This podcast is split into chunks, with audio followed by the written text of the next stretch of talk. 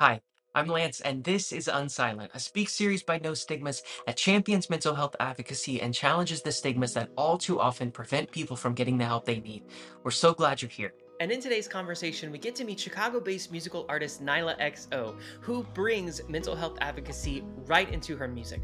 And in today's second part of our two part conversation with Nyla, she starts to share more about her experiences with depression and therapy and how she has learned to bring those experiences into her musical career.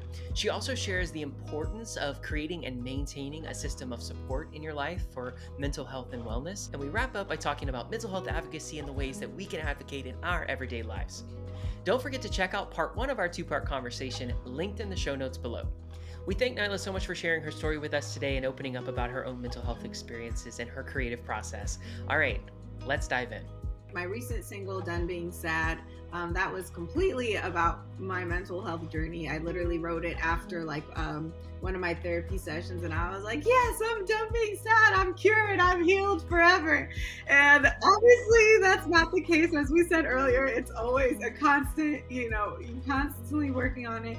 Um, but I wrote that song as just like um, a declaration of like, you know, admitting the feelings that I felt that like, you know, sometimes you don't know how long you're to be in a cycle, whether it's, you know, depression or anxiety, you don't know, you know?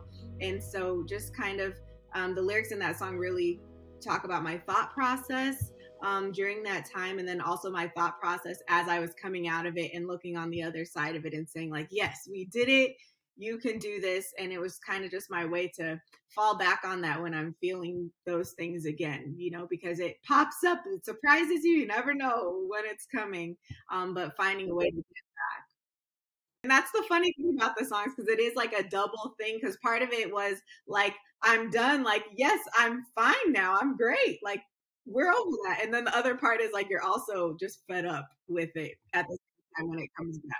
Mm-hmm yeah, we're just trying to find like that next thing that's just like, okay, cool, like I'm happy now. You know, like often when I'm when I'm most disappointed in myself being on social media is when I'm literally just doing it either out of boredom and in that sense it's because I have abandoned something else that I wanted to actually do, but for whatever reason now I'm just scrolling um or yeah, as just an escape, you know and so I think like we are constantly finding things to escape, you know, whether it's like binge watching a show or whatever it is.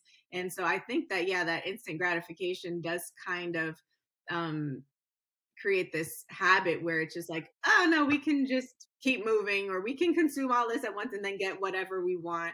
Um, you know, so I definitely can see a co- correlation in that sense. Yeah is because I think in my experience, what I've done is turned it into more self pity as opposed to reflection. And that is very, it is not a good place to be in where you have to, I, I had to really analyze, you know, there's a level, a degree where like, okay, I'm just in this state. And then there is another aspect where, again, when you're doing the self pity stuff, which I've experienced a lot, where I'm just informing myself of things that are not healthy and not even true.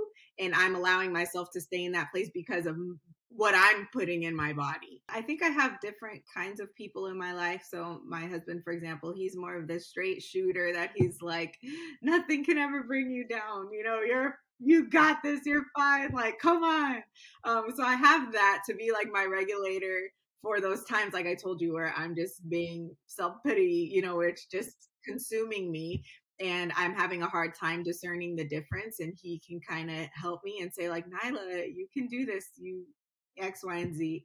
Um, and then I have like my mom, for example, who, you know, I can express things to her and she will approach me with more delicacy and more just like, oh, yes, cry, do whatever you need to do. And, you know, I have a, one of my best friends, she's the same way, where it's like we can just talk for hours and it's just like we're just spilling feelings. And then it's just like, okay cool, you know? And so I think having different kinds of people is important where, you know, it can feel like sometimes, you know, sometimes I have admittedly, you know, um, been like, oh, you don't understand what I'm going through and things like that, and which is valid, you know, absolutely. Um, but I think it's also good to have those different perspectives to help um, just guide guide you. And you know ultimately you decide what you're to do and how you're to take that. But um, that's what i found to be helpful is just having different kinds of people in your corner that you trust that love you are invested in you um, to just kind of be there for you. Some people don't always understand when it's just like no i know this sounds like it can be an xyz kind of plan um, but it's not like in my mind we can't do that. Like it's just not doing that um and so i've had definitely my share of those times where i i do want to just be heard and just like don't try to offer solutions don't anything i'm just expressing i just want to feel like you know what i'm feeling is valid even if it doesn't make sense to you i just need to let it out you know and i think that is important that is important because um sometimes again what some people find as a solution or um what comes easy to some people is not easy to everybody you know? And so it can feel worse when you feel like okay well that's great that that's easy for you but it's not for me. The tricky thing is like you know when offering advice or solutions is um at the end of the day as much as people know you and like the close people, you know, know me, still nobody knows me like I know me. And so it's like sometimes it's just like you might be offering solutions. And again, it's short term, but the long term work has to happen from the person internally. And so it's like really finding a solution. And again, it's frustrating because you keep going through the same things over and over, but you have to find what works for yourself to get out of that, you know? Um, and it's, it's, it's like if you hear the same kind of advice over and over and over, like, okay, great, but like still something from me has to come out to spark that actual change. I think the the universal rule of thumb is just really loving that person and what that looks like in whether that means serving them in a way that makes their day a little bit easier. If you know they're having a hard time and you don't understand why can't they cook a meal for themselves this whole week because they're depressed how can you be that person that steps in and cook for them for the week? Or how can you just send them a note of encouragement in the morning or um you know say hey okay you're feeling this way. Can we maybe just do you feel comfortable you know going going out for something? You know whatever it might be um, I think just including them in that kind of space and not necessarily, you know, no, you're not offering solutions, you're not doing anything, but you're just showing your love and, you know, for them through encouragement and just by being there. I think that's the most important thing. Because even a break, even having a break, you know, from like times that I've um, had like, you know, deep depression, from that time, it really was like, even if I had just like an hour of like, oh, this was nice that feels good. You know what I mean? And so even if you can be that person that just for that hour, that person was just like, that was really nice or something that touched them in the day, that's huge. You know what I mean? And so you don't have to always understand it. You don't have to expect that they're going to change and their whole day or their whole life has changed because of what you've done for them. But it's just, yeah, just being there. Like something that I've just been realizing more recently is so, you know, at a young age, a lot of things come very easy to me um, and, you know, as an artist, I do a lot of different things and I have a lot of different skill sets at a very high level that have just naturally come in many ways. Like I've improved on them by, you know, continuously doing it, but I never technically learned the right way, but they still turn out amazing or whatever it might be. And so what I've been learning more about myself is when things are not like that and they're not easy, I just want to avoid them at all costs and I become paralyzed.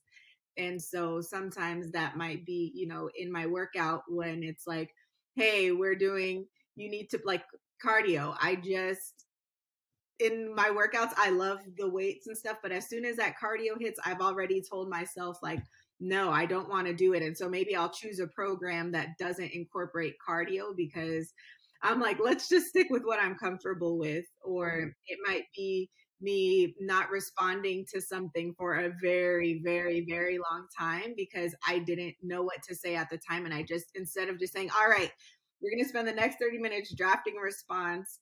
Instead, I'm just like, ah, I'm just never going to respond. And then it makes it manifest and it makes you feel worse.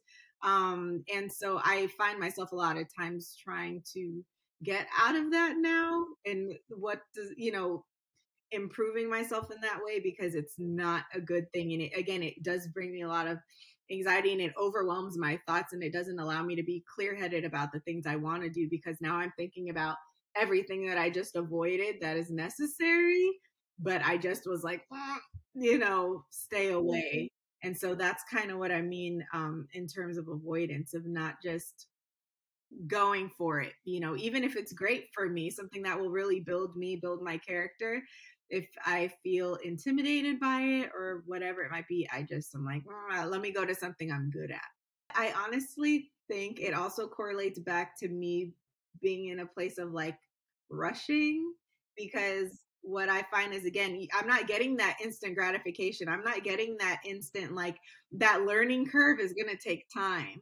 And so when I know it's going to take time, I don't know what the results are going to be. I just am like, ah, is it worth it? And I just want to go back to what I know or something that will give me instant results. Um, and so that's kind of where they all start intertwining. You know what I mean? Um, but actually, no, as a kid, I was very curious. Like, I figure skated for years.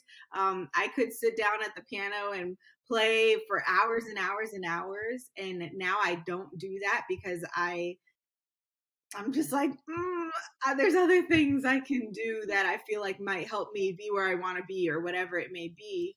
Um, but it's not necessarily the right way to go about things especially as I said, like, you know, being an entrepreneur, setting my rates. I know this is like kind of a weird thing, but for example, when it comes to rates and it comes to talking about money and discussing, you know, show rates or whatever it might be, appearances, things like that, that was something a huge contention for me because I'm like, I don't want to talk about this. I just, I don't want to talk about it.